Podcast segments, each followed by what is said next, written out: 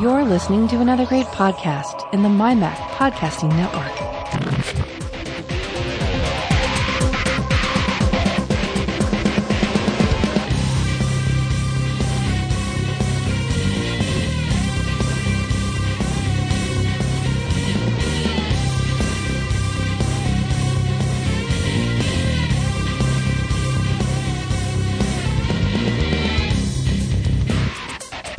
Tech Fan Podcast number 331. I am Tim Robertson, joined by David Cohen. Hello. And David, you're recording it again on your end, like we did last week. By the way, our audio quality last week was amazing. So I should probably do this every week anyway. Then It it it slows me down editing. Instead of literally a five minute editing job, it takes me about 20 minutes. So it's not that big of a deal. Um, but sometimes that 20 minutes is a big deal for me to try to get it edited and posted within a few hours of us recording. So, but audio wise, it was so much better. the uh, the real issue I had last week, and you and I discussed this afterwards, was I was at home when I recorded in the, in my office where I had a good internet connection, and I uploaded the files to you, but I I sent them in a format you couldn't use. You wanted the raw audio, and then you.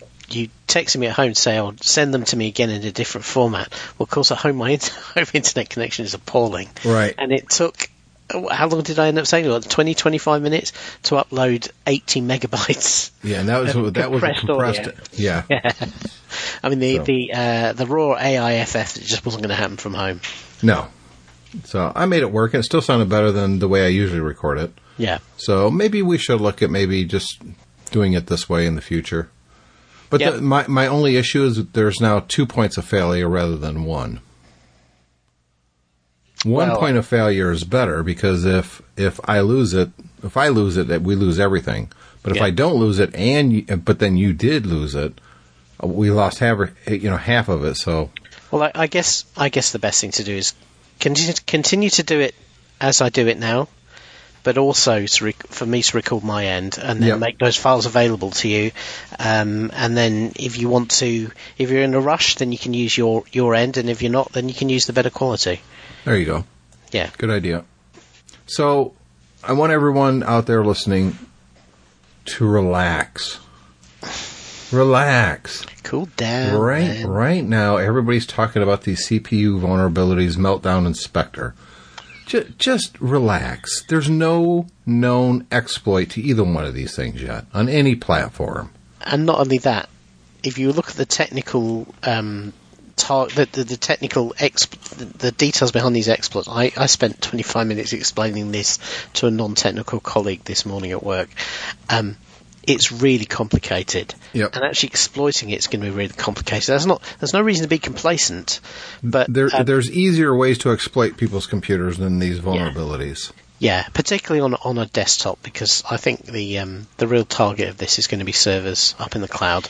But um, yeah, it's it's really hard. It's not the sort of thing that clever hackers are going to knock something up over the weekend No. to to get an exploit for this. And you really you can't just do a general exploit that's just.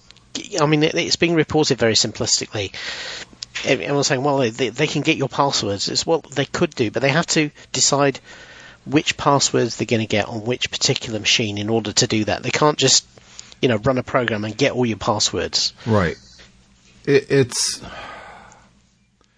you know, right now in the U.S., we're experiencing cold weather that we haven't experienced in quite a while. And if you turn to your local weather, national weather, the Weather Channel, I call it weather porn. Mm-hmm. They go crazy over this stuff. They just they the, they love it. They they love reporting how cold it is uh, it, it- it's it's the same people that will stand out in the middle of a hurricane reporting about the hurricane. Yeah. We you don't need to stand out there and do it, but this is what they live for. This is this is their shining moment. They're going to get out there and show their professionalism. It's Well, stupid. the modern modern media likes to make everything as dramatic as possible, which means Exactly. um, describing the absolute worst case. Yep. Uh, and and you know the headlines then because our headline itself is it by by the nature of what it is, is a distilled worst case scenario of the story. So you read the headlines and all that, you will think, yeah, the, the sky is falling, and it's just not. So I've noticed a lot of tech blogs and, and news sites doing the same thing about Meltdown and Spectre. And it's like, oh, really? So now you're going to scare everyone. The pro- Even the- the people that don't know anything about tech were talking to me yesterday about this. Yeah. Uh, my, my yeah, my wife sent me a, a text this morning saying, "Oh, have you seen what the Apple response is to these uh, security flaws?" The problem is, as as I just said, I spent 25 minutes trying to explain this subject to a non-technical person this morning. It's really, really fiendishly complicated.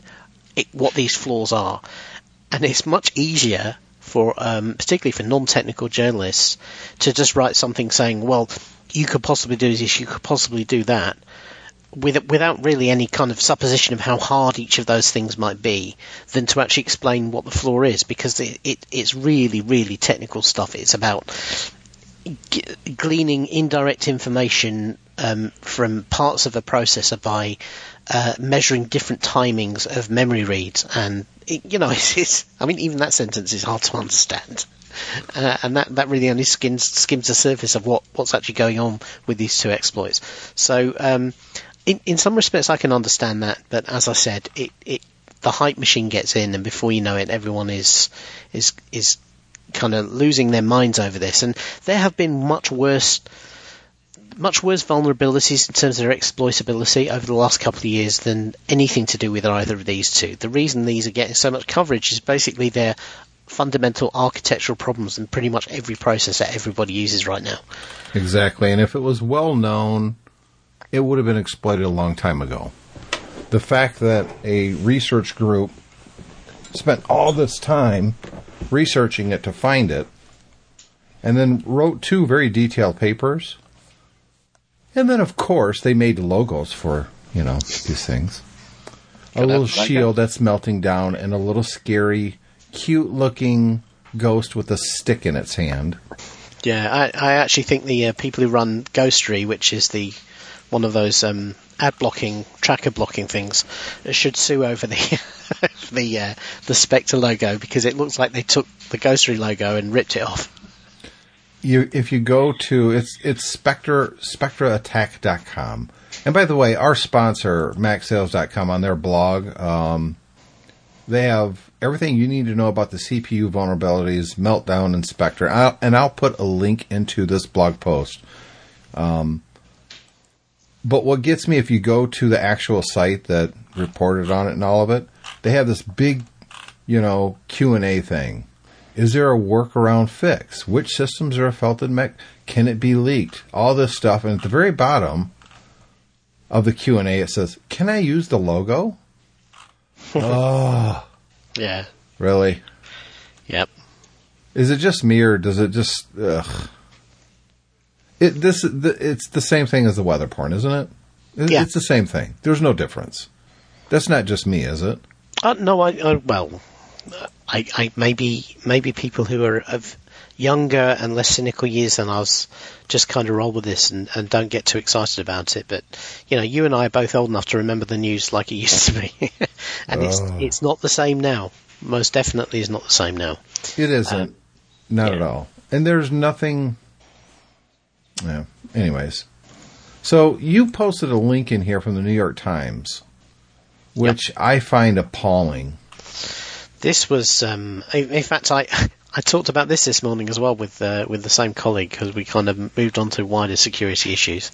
Um, we, I think we talked a few weeks ago. I think it might have been when Owen was on uh, about the suspicion that things like Facebook you uh, listen in on use your phone to listen into your conversations Yeah. and you can have a situation where you talk about something, you don't post about it online or anything like that, and all of a sudden you start getting ads related to it, and people go, "Well, how did that happen?" And uh, Facebook has denied that they do this, but the s- supposition is the microphone on your smartphone or your um, smart devices might be listening and analysing more than you think it is. So um, there is a startup that um, sells effectively an API kit. Uh, the startup is from a company called Alphonso, um, which is, is is about collecting. Uh, Alphonso's parrot business is about getting information on who watches what on TV. Which Uh, could be and- valuable information for advertisers. Exactly, and Nielsen's been doing it for 60, 60 odd years now. Yep. But what this package does, and this package then gets embedded into other bits of software, typically games, is it uses the microphone to basically Shazam what you're watching on TV. Yep. Uh, and using the same pattern matching that, that you that Shazam uses to identify a song you can hear, it identifies what TV shows and what TV ads you might be watching. Uh, the problem is is that it's running in these games. So if you're sat watching TV and you're playing one of these games, beer pong, bowling, pool 3D um, are mentioned in here, Honey Quest, um, you know, and they're they're kind of these the, you know these cheap um, simple kind of Candy Crush style games that, that a lot of people play. If you're playing one of these, you when you install it, it asks you if it can use the microphone. It doesn't tell you what it's going to do with the microphone. Uh, and then um, what happens is while you're playing the game, it's reporting back on what you're watching on TV. Um, Creepy. It's well, it's creepy for two reasons. Because first of all, the, the company says, "Well, you know, we we you're opting in knowingly because you cannot you you've given permission, explicit permission to use the microphone. But the point is, they're not telling you what they're doing. Because Right. many people, if they run a game up and it says, "Can I use the microphone?" will assume that that will be part of the game. Oh, at some point it's going to. Ju- just them asking to use the microphone is not permission. My neighbor could come over and say, "Hey, can I borrow your hammer?" I'm Yeah. going to assume he's he needs to put up a picture. Yeah, if he And comes walks over and across says- the street Yeah. and hammers a guy to death, and then brings the thanks. You're complicit in that, by the way, because you let me have the hammer. Yeah, no, exactly. I'm not. I didn't know you were going to beat that guy to death with a hammer. I thought you needed to put up a picture frame. Are you kidding me? exactly. Yeah, that, and and that's that's exactly the sort of weasel space that companies like this live Exactly. in. Yeah, and and then also as well the fact that they are they are selling this in an unrelated. They're putting this. They're selling this to companies to put in an unrelated product. You know, if if you if you download a, a piece of software that that actually is said, "I'll run this while you're watching TV," and you can look up the latest things about your favourite actors or the latest news or something like that, and and then it says, "Can I use your microphone?" You could then perhaps say, "Well, even though we didn't explicitly tell you, it's a it's a TV watching app, and it's part Right. of the TV watching experience." But this is unrelated. This is this is a game, and you don't expect it to be effectively snooping on you while you're playing it. I think there's a, a, a- a big. If you gave people a free app that did something cool, it could be a game, whatever. But in the description is, please run this app while you're watching TV. This is the new Nielsen ratings app. This allows us to see what you're watching. We're not going to share your information, anything about you, but it allows us to rank the TV shows that people are watching or movies. And I think a lot of people go, yeah, I would do that because the Nielsen families opt into that. So there, some people just they don't care. Yeah, that's fine. Yeah, and, and and I- I think most people understand they need to know what people are watching so they can say this is working, this isn't working. Cancel this show. This show should be renewed. Yeah, You know, and if you're watching something, you're probably watching because you like it and you want that to continue, right? This this this app is not about that. This app's about ads. This is Oh, about. I, I understand that. I'm Yeah. saying though, I think that if a company like this created a product like that, it, it might actually be beneficial. But that's Yeah. not what this company is doing, nor the companies that are using this API because they're just they're using it so they can be paid, basically. Yeah, exactly. They're using it for revenue. I, Yeah. I've seen I've seen ads in the past that have the Shazam logo on the bottom, and Yeah. if you if you run Shazam while the ad is on, then it will Shazam will link you to more information about the thing being advertised. Yeah. Um, but the thing is, that's that's conscious. That's conscious, and that is most definitely opt-in. Yes. The, the the issue here, and we've talked about this many times, is that unfortunately the online, where it's, it's come from online, but um, this is a Silicon Valley startup, of course, who's doing this. Mm-hmm. Um, but the advertising industry has become has become so accustomed to sneakily stealing data from people that they just think eh, that everyone working in this space just going to kind of go, well, what's the big deal? Why is it a problem? You know, this this improves your advertising. That's the standard Yes. broken trope. It improves advertising. Yeah. It doesn't. It Um, targets the ads that you want to see. Yeah, and it wasn't only that. The t- we, as we said before, all the targeting is rubbish. I Yeah. Stop, I had to stop myself from swearing there. Yeah, the targeting doesn't work. You don't get better ads. You just get ads for things you've already bought. yeah. Yeah, David I- sent me a, a, a screen grab for an eBay ad on a completely unrelated site, but the ad of the product they showed David was his product that he was selling on eBay. It was a my. It was a link to my actual personal eBay advert, advertisement. I just I couldn't believe it. But then creepy thing. That was Yeah. on my that was on my phone. yeah, Yeah, it it it put that together because of, of where I where I go on the web and what I do, and it and it, and then it was able to to identify. It, it's hooked together my eBay account, which I generally do on my computer, with what I'm doing on my phone. yeah. You know, It- um, that's creepy. it is creepy and uh, yeah, not not nice. But this this is a step further because this is this is using subterfuge to get data off people that you know full well if you ask them they wouldn't they wouldn't give you. This is the problem with this opt-in, opt-out business is they know full well if they transparently asked you, "Can I take all this information and I'm going to make money off it?" You would most people would turn around and say no. See, to me, this is worse than Meltdown or Spectre, by far. Yeah. This, Yeah. this is much more insidious. Yep. This is this is real world stuff, and this is this is a company. You know, they're using different types of subterfuge to get data off you. Right. This is the Uh, kind of thing that should be, you know, front page BBC, New York Times, CNN, to shame this company out of business Yeah, and to shame the people that are using it in their apps. And I, you know, I, I picked this up off the. Uh, I think I, I forget where I got the link from, but um, it wasn't a big story. Probably Daring Fireball. I saw Yeah, it there. maybe. Yeah, I maybe. saw it there like two days before Yeah. you sent me the link. Yeah, but it, it wasn't a big story. not not like. And John Gruber called it malware, and I totally agree. That's exactly Yeah. what it is. Yeah. So, I do want to thank our sponsor, MacSales.com. I'm going to, for the link this week I'm putting in, it's going to be to this Everything You Need to Know About the CPU's Vulnerabilities blog post. Uh, but more than that, you know, they do, when you go to that page, right at the top, click where it says Rocket Yard. They always have really good content. And one of them right off the bat there is neat, uh, new to new to Mac. Um, here are the first five things you should do, and I pretty much agree. It's to us, David. It's it's we don't need to know this. This is the most basic thing ever, right? Yeah. But if someone just bought a Mac, this is the kind of information they actually would need to know. So I like the fact that OWC doesn't forget that not all Mac users have been using it for 10 years like David or 25 years like me. There are people that are buying it for the first time because they had an old PC, it died, they bought a Chromebook, it was too limiting. Well, I'll give the Mac thing a try. Yeah. You know? It's funny you say that about the Chromebook. I, um, as you know, I have a, a the Google Chromebook, the old one, Yep. um, and I Pixel, I- right? No, yeah, the, yeah, the the, the, the uh, yeah, it was it was the Google Pixel. Um, Was it the Pixel? It was a, yeah, the new one's called the Pixel Book, so it was Yeah, the Pixel, Pixel yeah. Book.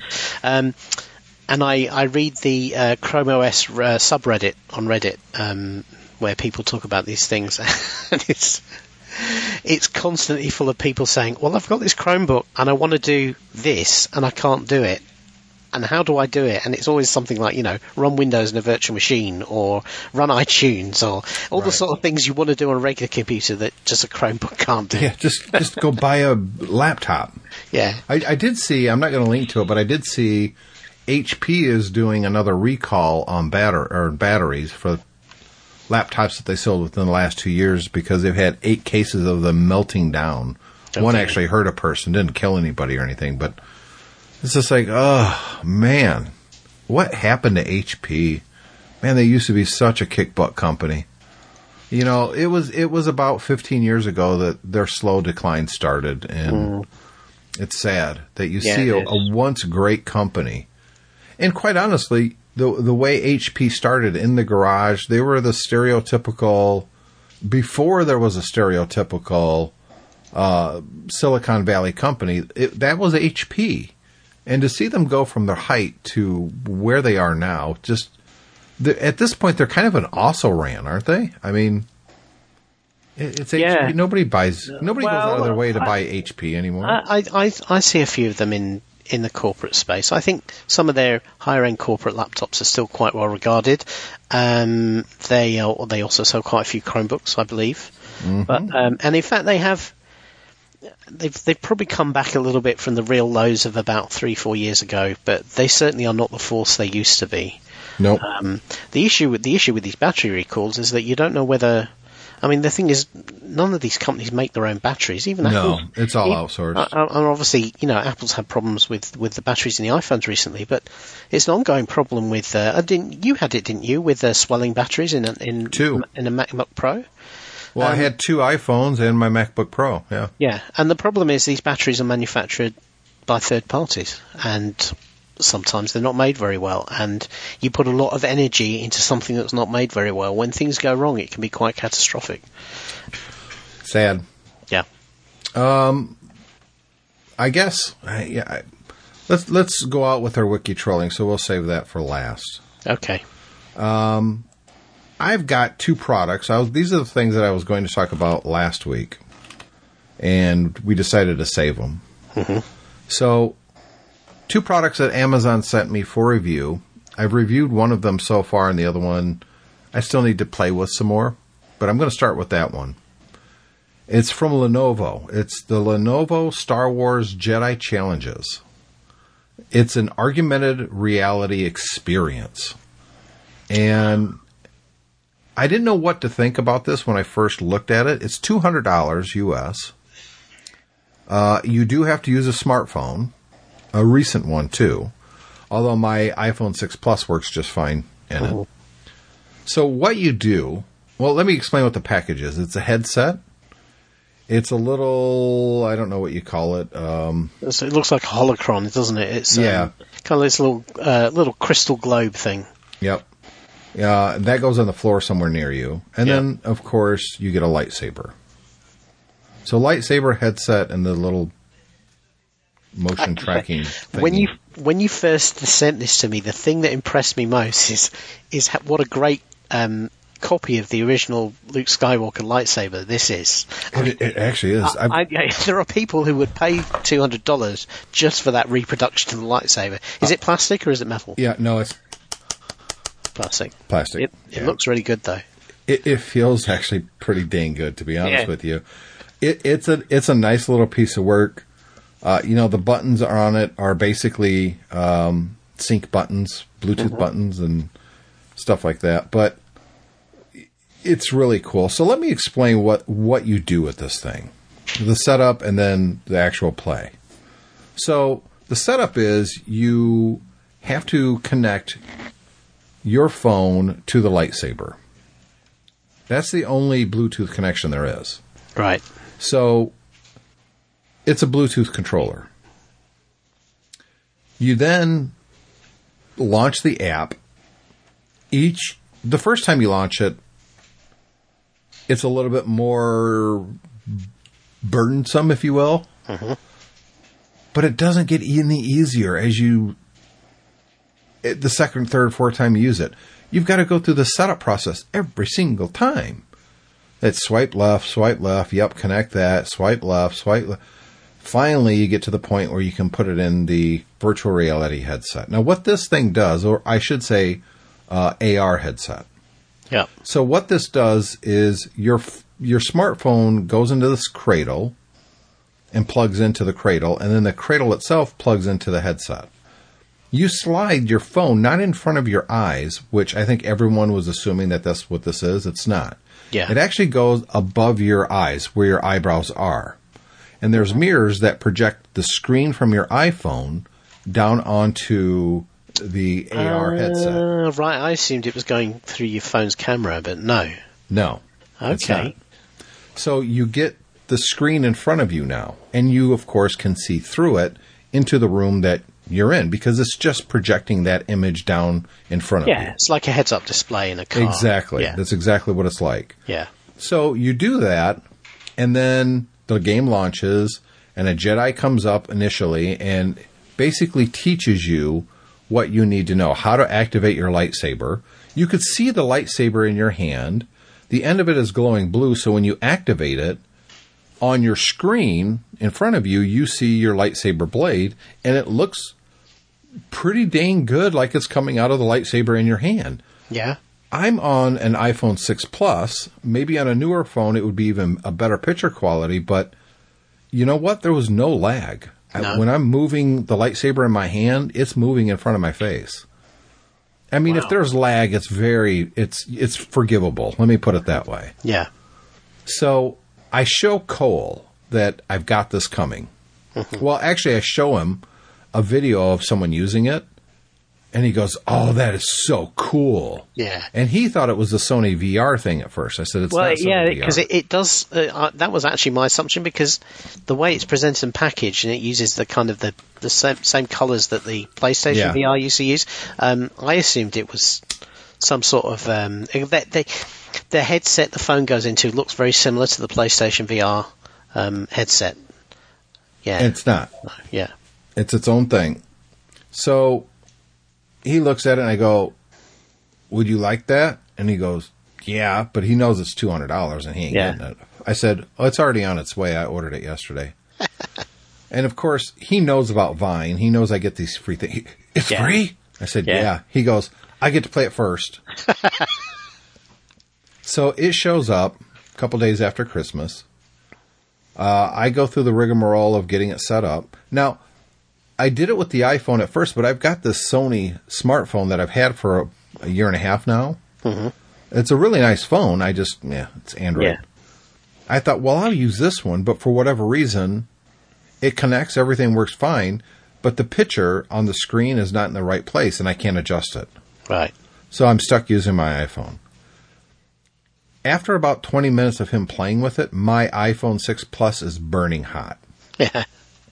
So you get about 15 minutes realistically, maybe 20 of playing, and then you got to stop playing for a while. And it drains the battery pretty darn quick. I went from 98% down to 47% in that 20 minutes. right. But you know what? That's okay. That's fine.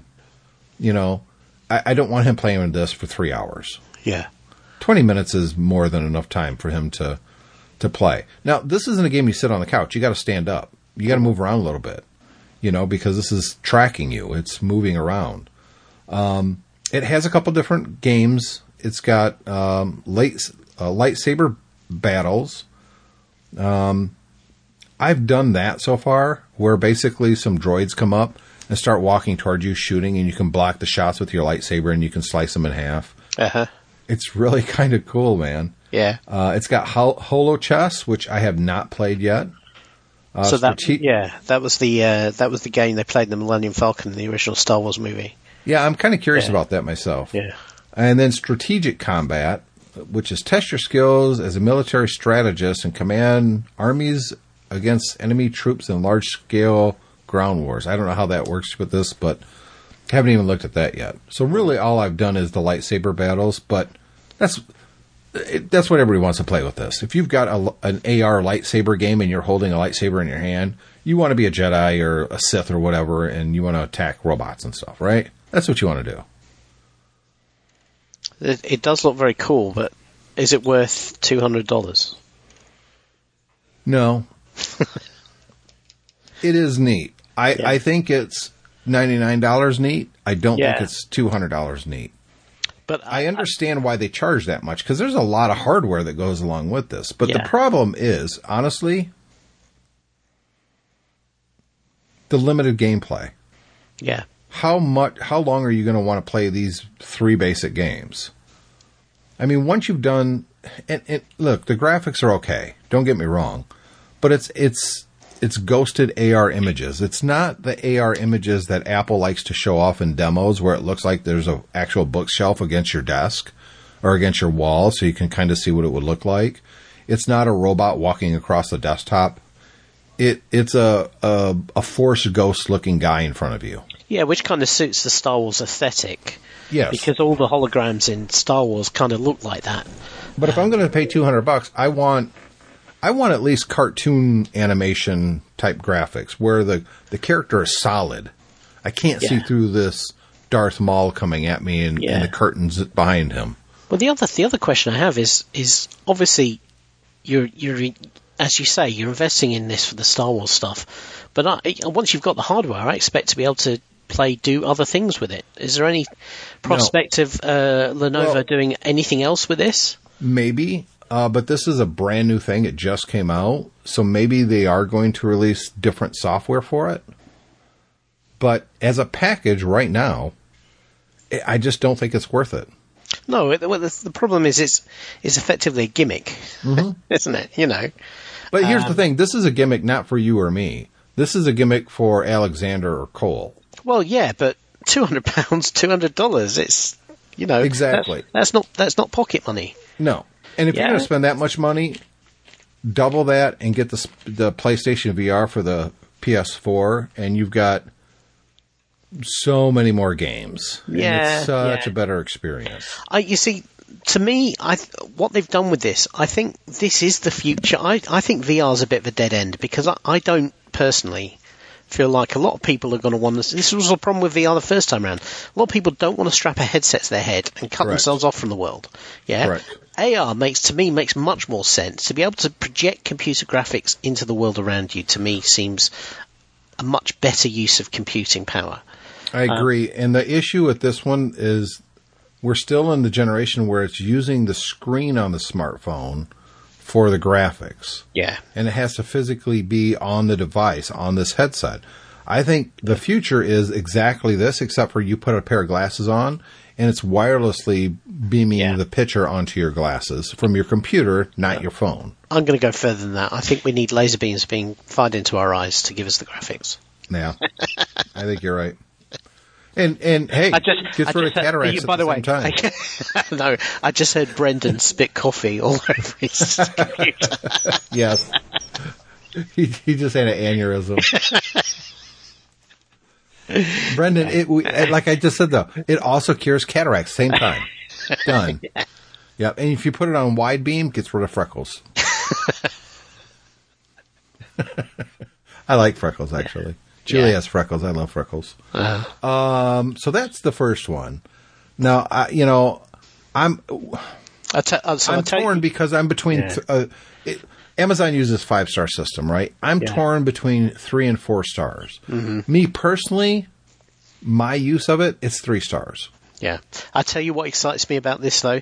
This is the sort of thing in about eight, nine months time, you go into a store and you find it in the bargain bin for about 30, Yeah. 40 bucks. And Exactly. you go, oh my god, what Oh a my bargain. god! Yeah. I'm picking this. I remember Tim talking about this on one show that I used to listen to a year and a half ago. yeah. I'm totally picking this up for 1999.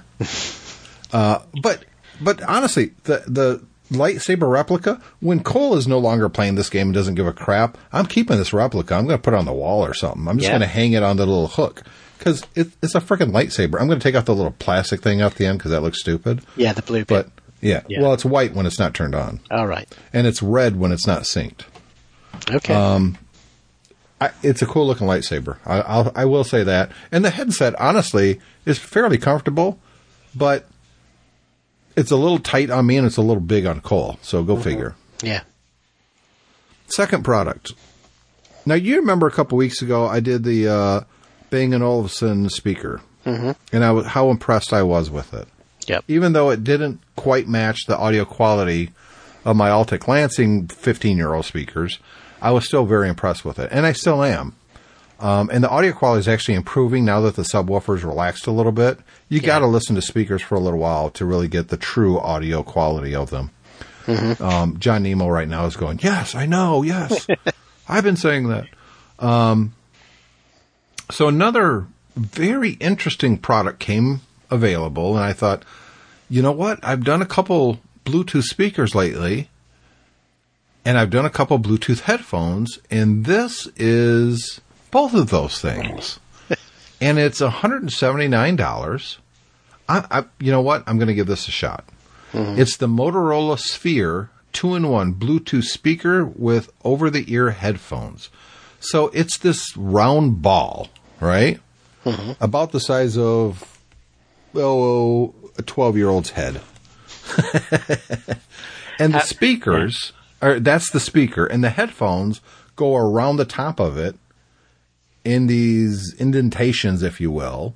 So So, it- it's it's the stand, but it also charges the wireless Right. headphones. So it, it the, the the conceit here is it looks like a head wearing headphones.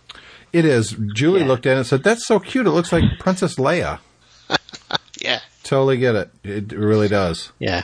Um, From a purely design aesthetic and the engineering of it's a speaker that also charges your headphones. It's a brilliant idea. I think honestly, it's a really great idea. Yep. So, but, well, if you go down and start reading the reviews, and like this one, we all love these. We all love these, and at these prices, we couldn't, we wouldn't be able to afford to get one for us all. They're great. so we are learning how to share this. They're learning how to share this. Okay. Yes. The speaker works great. We use it in the living room. Just downloaded the music to our iP- to our phones or laptop, and the speaker plays it quite nicely. The sound is clear and carries well.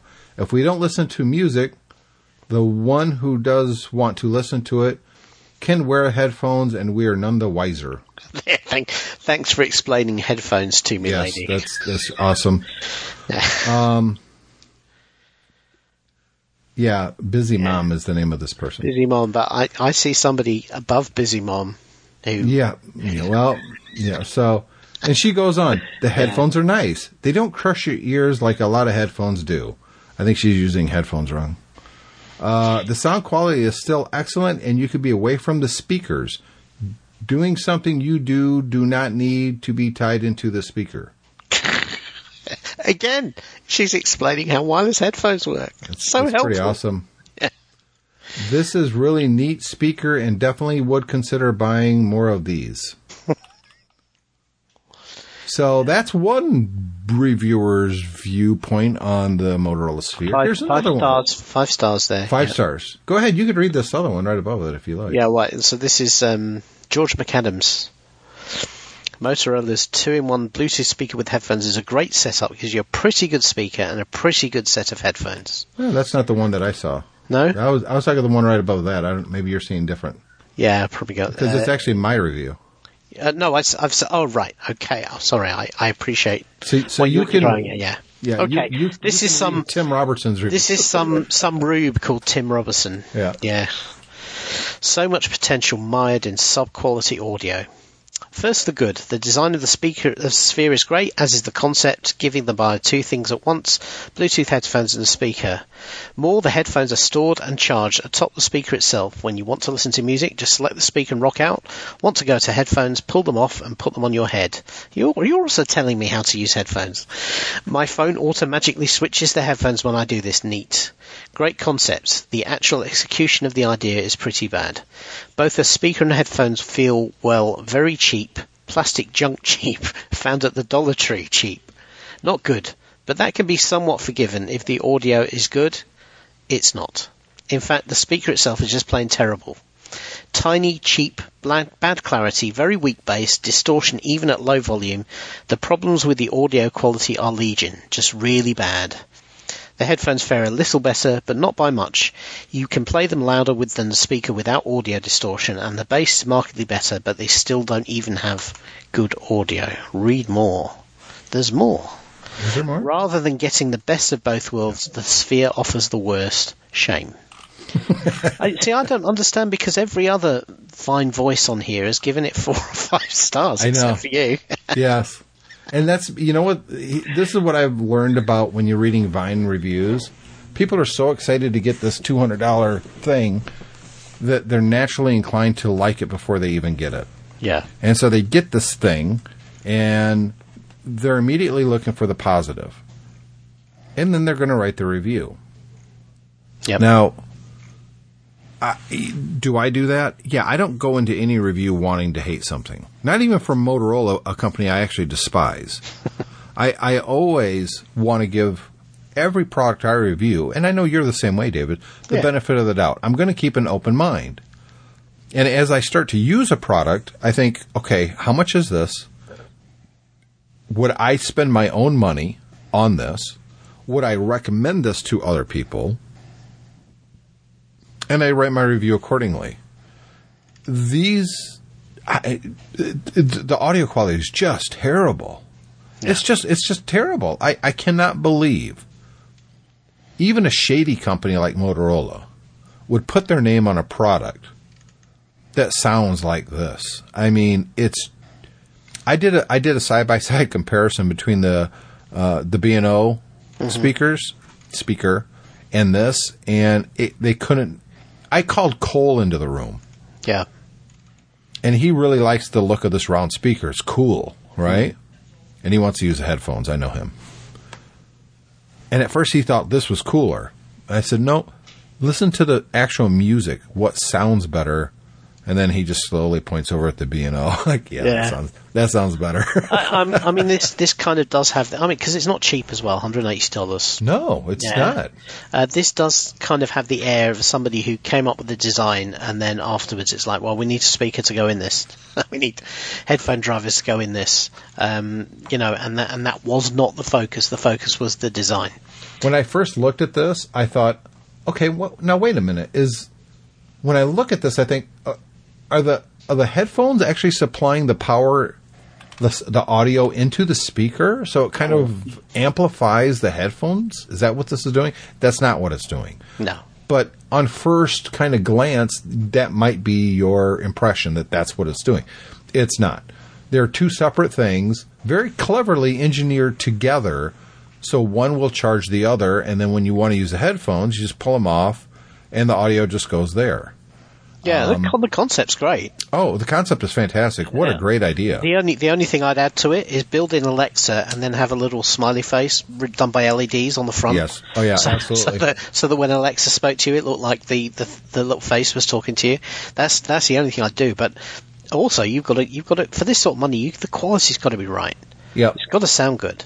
Yep. Um, and it just doesn't. You know, I, I mean, I have I have a pair of Motorola Bluetooth headphones that I bought probably about 10, 12 years ago that um, sound really, really good.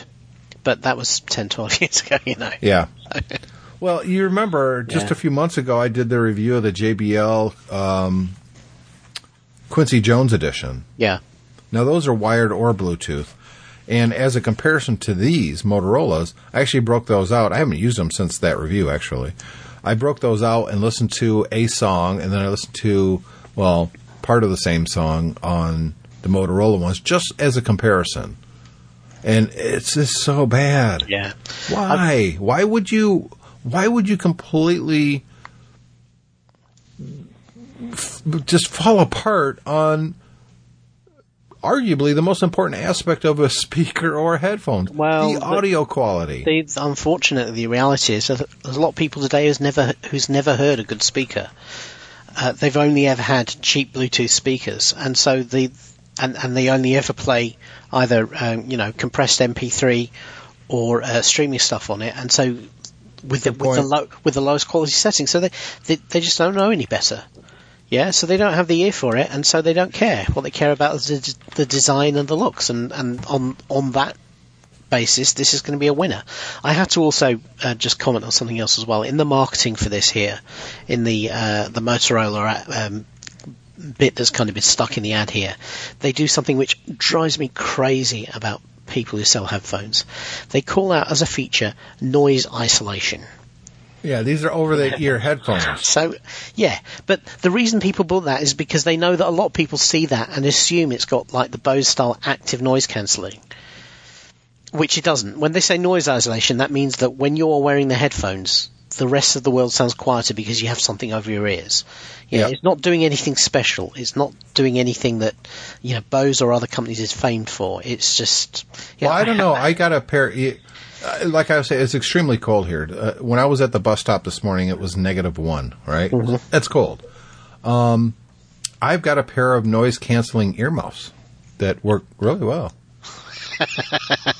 Yeah, It's um, uh, those are those are uh, heating noise cancelling earmuffs. Yeah. it's yes, they heat up. Well, your body actually helps. Well, anyways, Yeah. disappointing to say the least. I was Yeah. really, I really was looking forward to these. I, I, I was more excited about these than the the Bang and Olufsen's that I got. Yeah. this is different. This is oh look at this. This is cool. Yeah. Ugh, what a disappointment. But to be fair to myself, what what was I really expecting from Samsung From or Motorola. Motorola? Yeah. Motorola. Yeah. Yep. So, anyways, um, yeah, let's Yep. jump to our Wikipedia. Mm-hmm. Uh, and, and now, this is interesting because Ars Technica has an article that led you, of course, to say, "Well, let's do a Wikipedia, or wiki trolling, I should say, Yeah. on this." So, go so let's le- let's lead with the wiki trolling entry, and we'll we'll discuss the article afterwards. So, um, this week's wiki wiki trolling entry is the Boeing 747, otherwise known affectionately around the world as the Jumbo Jet. Um, yeah, got that big hump in the front. Yeah, this is this is I I would say I mean it says here in the Wikipedia thing is is it's probably the world's most recognisable aircraft. Um, and the thing about the 747 is that I, I would imagine a very large proportion of the people listening to the show who've who've ever flown have probably flown on a 747 at some at, at some point. I don't you think know- I ever have. no. No, I don't it's think very- I've ever flown on a 747. when you, when it's very cool when you get the 747 because you come in at the front and so you're immediately presented with the spiral staircase going to the upstairs. Yeah, I Um, have never have. Yeah, so I, I I actually did once fly on one where the business class was in the upstairs section, so I have actually flown in the upper deck. It's very cool. It it is very very much like um uh was it in, is it in Quantum of Solace where uh, James Bond's on one Yeah. and, he's he's kind of you know he's doing the whole martini thing at the bar. Yep. Um, doing that on the plane is very, very cool. So, um, yeah, this was this was revolutionary when they launched it in the uh, and- and surprising as well. It was it was launched in the late sixties. Yeah, I think it was 68, 69, 70 that it was brought to the market. Brought to the market very quickly as well. It was amazing. I'm working on a, a, a government project at the moment that's been going for a couple of years and is nowhere near finished yet. And they actually kind of designed and built this thing in about 14 months, something like this. Um, yeah, and it was a real big, it was a real big bet for, uh, sorry, 28 months. Yeah, so not quite as quick, but nevertheless, to, to build it from scratch, a revolutionary aeroplane. Um, and Boeing really bet the company on this. Effectively, it was going to bankrupt them. They had to build a new factory because it was so big.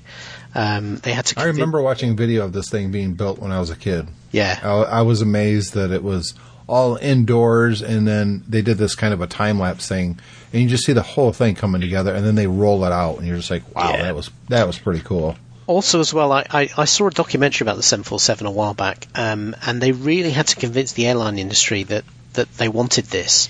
Um, and they actually built mock-ups of the interior and took the airline industry to it to show them how the uh, seating would work because all other planes at that point had to, had basically seating on either side and then an aisle down the middle. Um, and obviously the 747 was so wide you couldn't do that.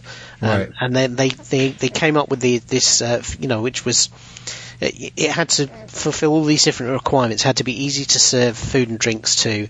It had to be able to let get people off the plane quickly enough in the case of an emergency, um, and it had to be flexible enough for all the different airline requirements. Um, and basically, everyone was kind of unconvinced until they were shown this mock-up and shown how all the seats and everything were working. They kind of they all went for it in a big way.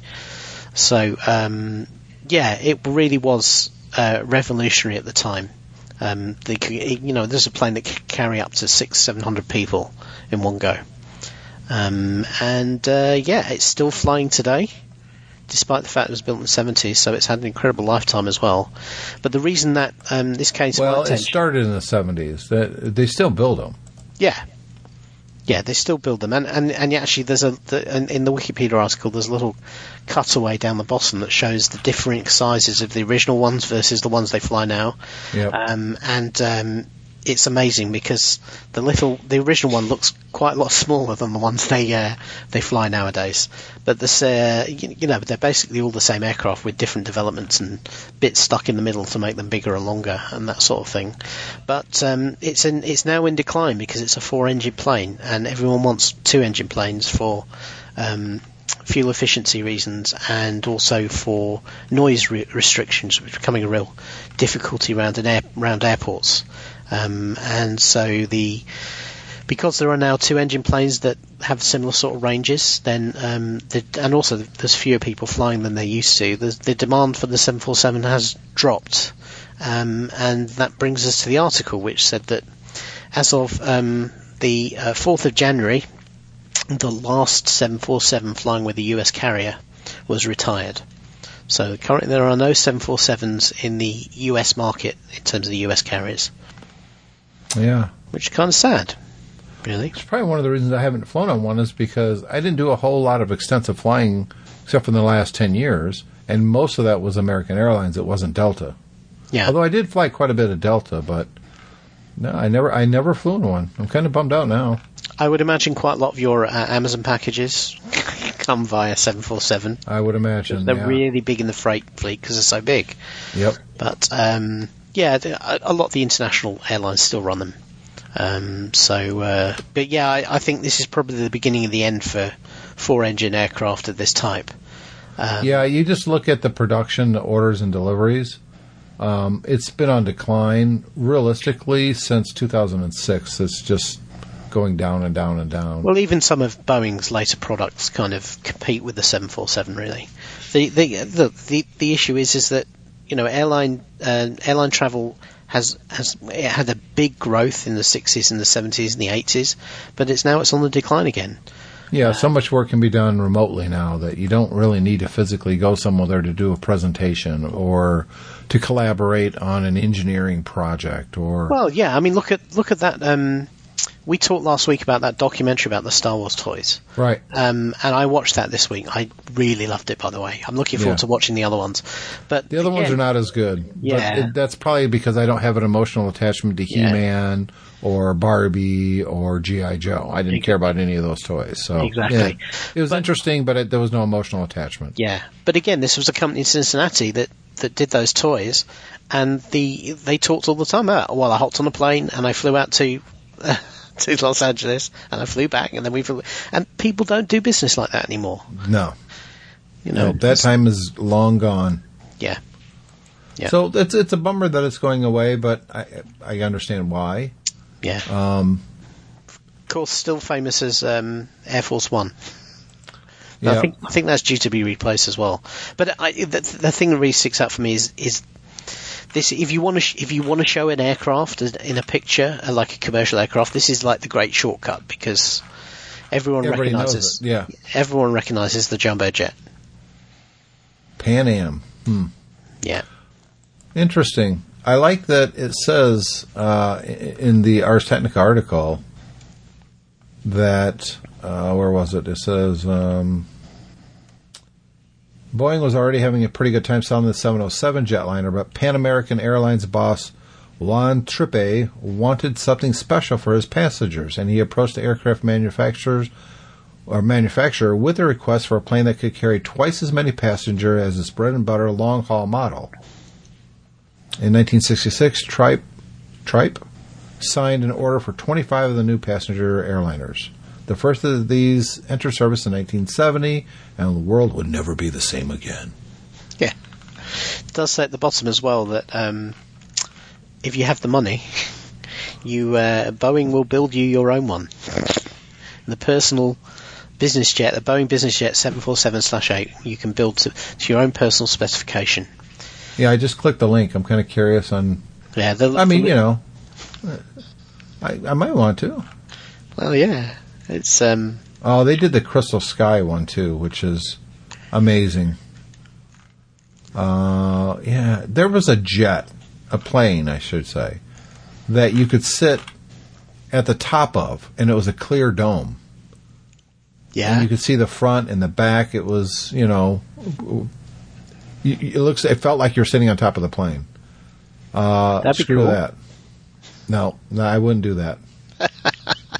that would no, no, no. is that um, that's a step too far? Is it? Is it? A little, little bit, a little bit. That'd be a little bit too much for me. so, yeah, I don't know. What is the the future of flight? I mean, we don't have the SR seventy one anymore. Well, the X Men do, but you know, um, the seven forty seven's going away, so we don't have super fast ones, and we don't have super big ones. So, it's cram like- into the smaller ones and sit there longer. I guess. Yeah, it's that's the- that's the, unfortunately one of the reasons for, I think for the 747 going away in the US market is because the US market has gone um, down market. It's gone down very much. You know, they're all competing with the cheap airlines, um, and that's that's where you, you get to sit in a plane with a uh, the last. Um, I, I flew back from um, New York when I when I did the Q the uh, Queen Mary two last year. I flew back on a on a like a cheap carrier, Thomson Airlines, which is Right. you know, a kind of a you know a charter carrier. Um, and, and I was astonished on how how thin and flimsy the seats were on that on that plane. They must presumably meet code, but they were nothing like you would expect to see a real airline seat to be. And it, it, it like Didn't inspire confidence. you know, it kind of looked like a like a, a, a gutted up um, kind of foldable chair that you see in a church hall. yeah, that's that's not a good thing. and and of course the reason they they do that is because it reduces weight for fuel reasons. It means they can get more of them in. I mean, the, yeah, I'm not a tall man, and uh, the knee room was not was not great. Guy would commit Yeah. hara-kiri if he had a fly on that. I, I remember a flight coming out of uh, San Francisco that we were both on after a Macworld Expo, and we had a midnight flight. I think it. I want to say that we jumped to uh an earlier flight or something. Um, I remember two actually. One, we were both in first class. I don't remember how that happened. And then the next time, we were in business class. And I've never seen anybody fold themselves over and look so miserable in my entire life.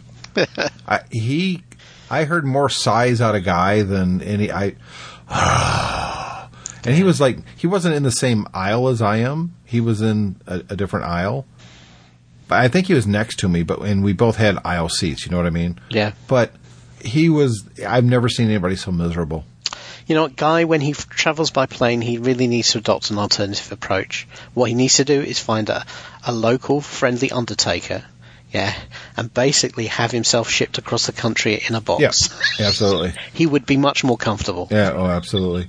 uh, yeah, that's why he drives everywhere because he's he's Yeah. never comfortable on planes. Yeah. unless you go first class, and then it's going to cost you a couple thousand pound uh, dollars, and Yeah. you know why would you do that? Like with Max Macstock next summer or this coming summer, I should say. I know guy's going to be there, and I know he's going to drive a car again Yep. because he's it's just more comfortable for him. I get it, but Yeah. Ugh, that's a long drive just so you're not uncomfortable for three hours. I'd rather be uncomfortable three hours. I don't like flying, and nobody likes flying. It sucks. It's never Yep. comfortable for anybody. The food's not very good. Uh, you always got somebody that's annoying you. You got this all the security in the airport and stuff Uh, yeah, it's, it's just it's a huge pain. yeah. And then you got to rent a car when you get to the place, like Woodstock, because you know what are you going to walk from O'Hare to where be walking for a day? Um, I get it, but man, I would rather just rent a car and and spend a little bit of time in the air because driving that far, mm, no thanks.